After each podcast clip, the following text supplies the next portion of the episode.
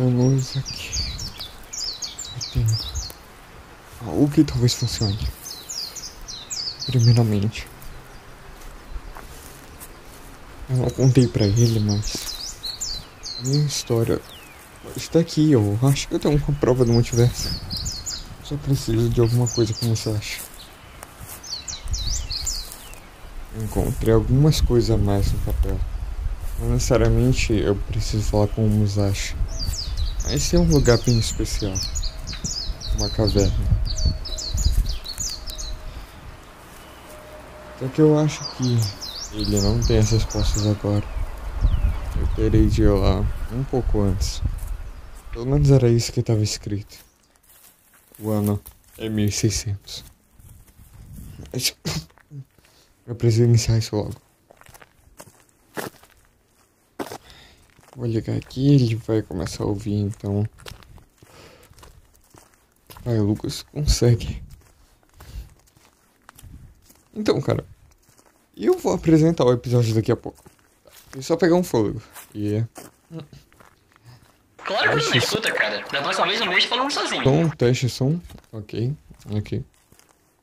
Oi, gente, eu sou o Lucas e seja bem-vindo ao Japão. Quer dizer, cara Watson.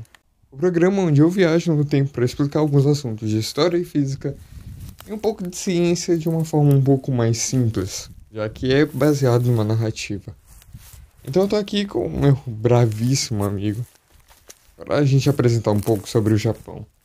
Mas é um dos episódios mais legais.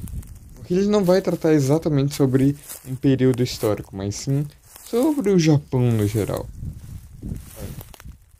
O Japão ele é mundialmente conhecido por ser pacífico, ter uma cultura riquíssima e esquece a parte do Pacífico.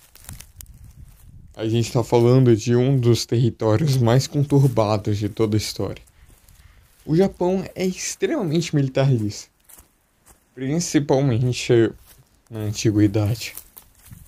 Os japoneses é, eram um pouco complicados.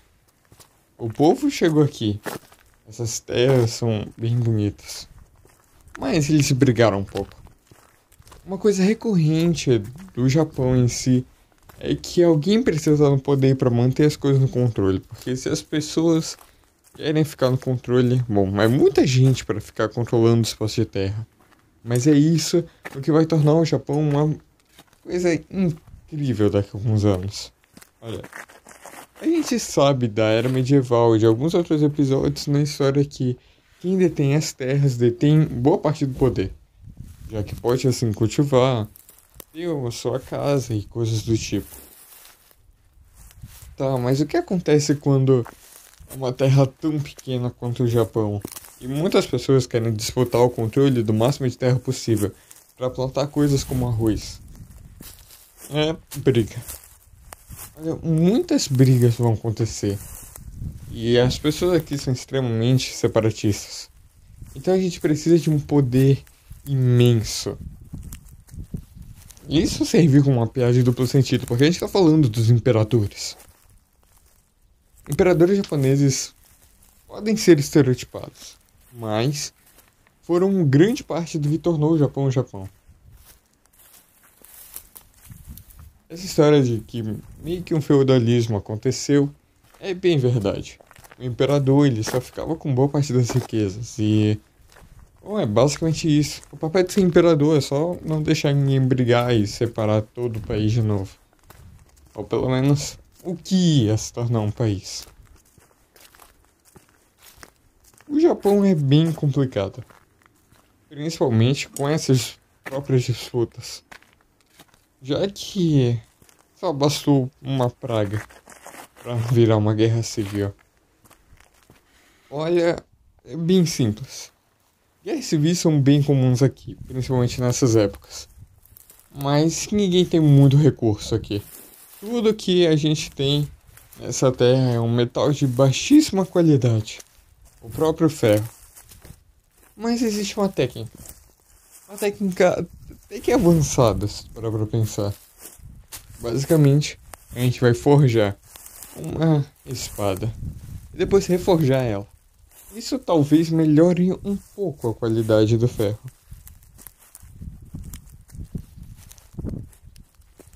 No entanto, esse tipo de coisa só vai piorar daqui pra frente.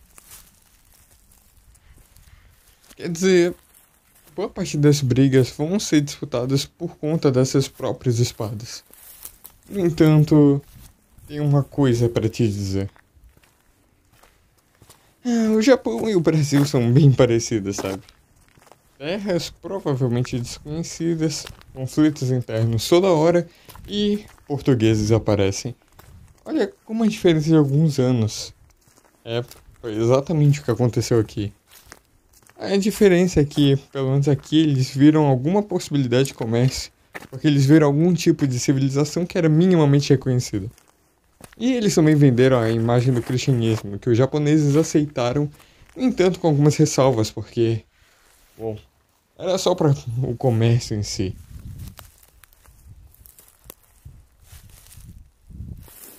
Mas isso trouxe algumas coisas.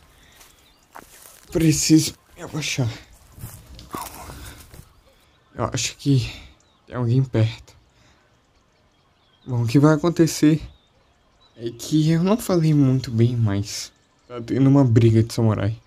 E uma briga uma escala épica. Bom, tá tudo separado. Vários territórios. E a cada um tem o seu próprio exército. Ah, bom.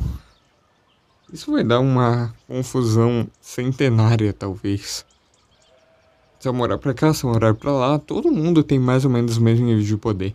E isso vai tornar essa guerra extremamente sangrenta. Mas, adicionando um, uma pitada portuguesa barra europeia, que a gente vai dar um fins. Bem simples. Vendo armas do tipo que pode acabar com alguém segurando uma espada. Nada de muito ruim, mas a cavalaria japonesa era muito baseada em arco e flecha. Assim como as espadas, mas isso não é nada eficaz contra uma própria arma de fogo.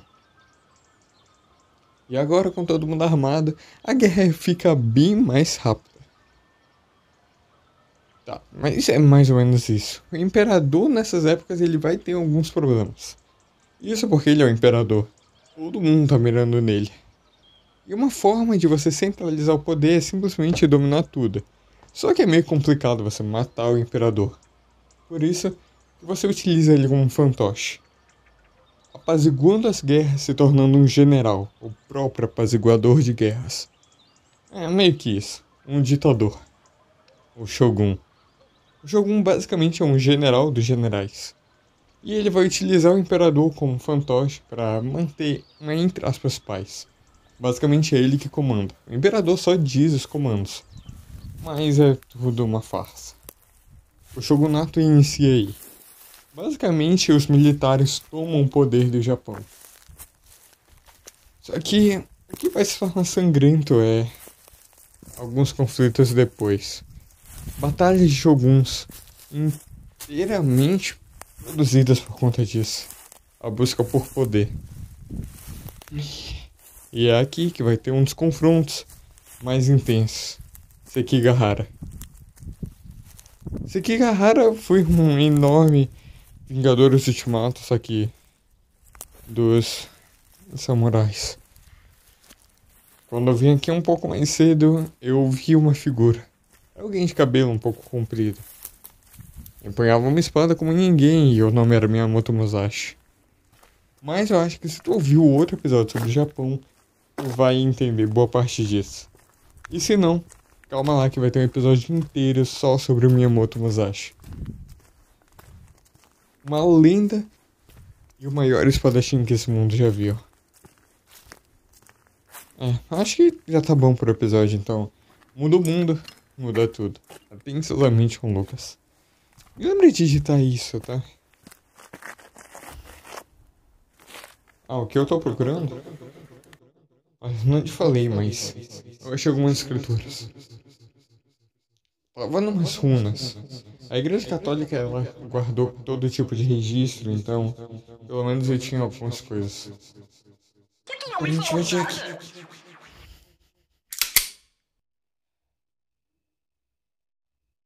Ouviu isso, né?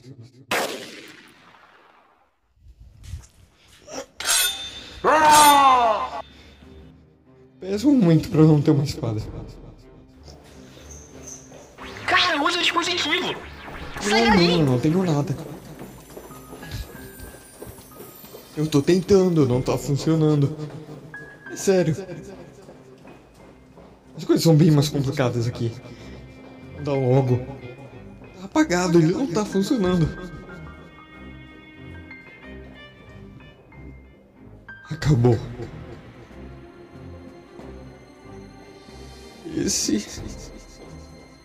Eu não mudei o mundo. Não mudei nada. Mas ele tá falhando. Eu nunca. Não! Não!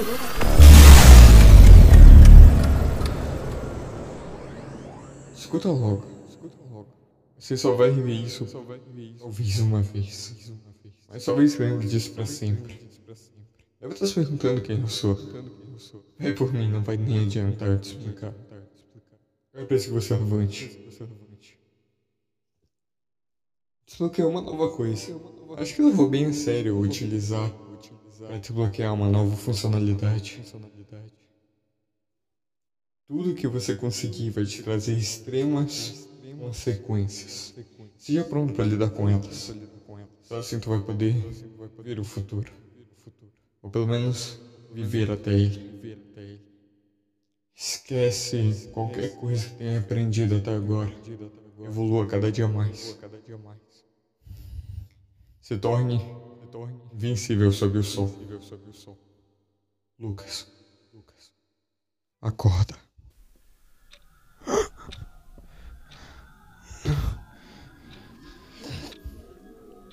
Não!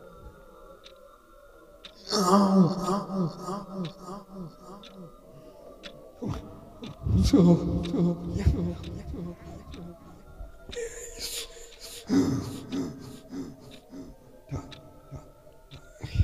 Alô? Alô?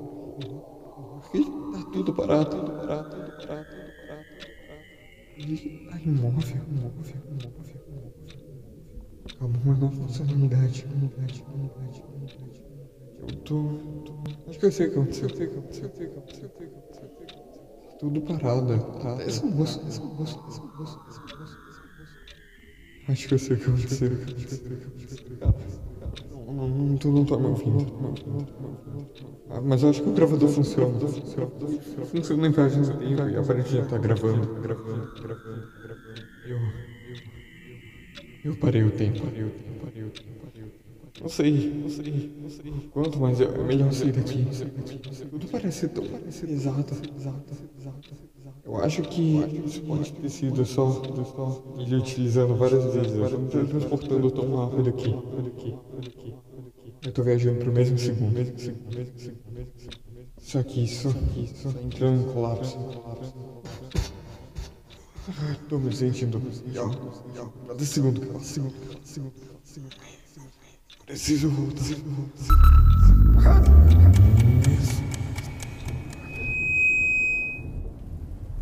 Eu tô bem. Eu tô bem. Ah, Que dor de cabeça. Eu consegui sair dessa emboscada.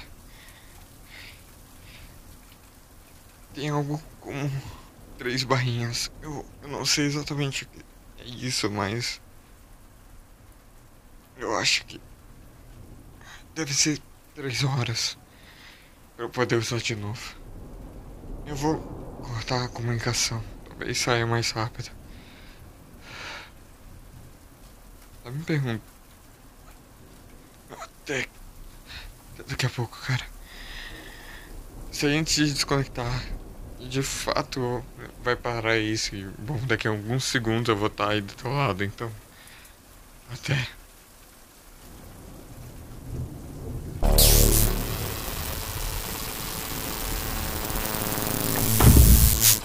Lucas, por que o teu cabelo tá maior que o normal? Não foram três horas. Foram três semanas. Parar o tempo tem um preço. E ele é indefinido.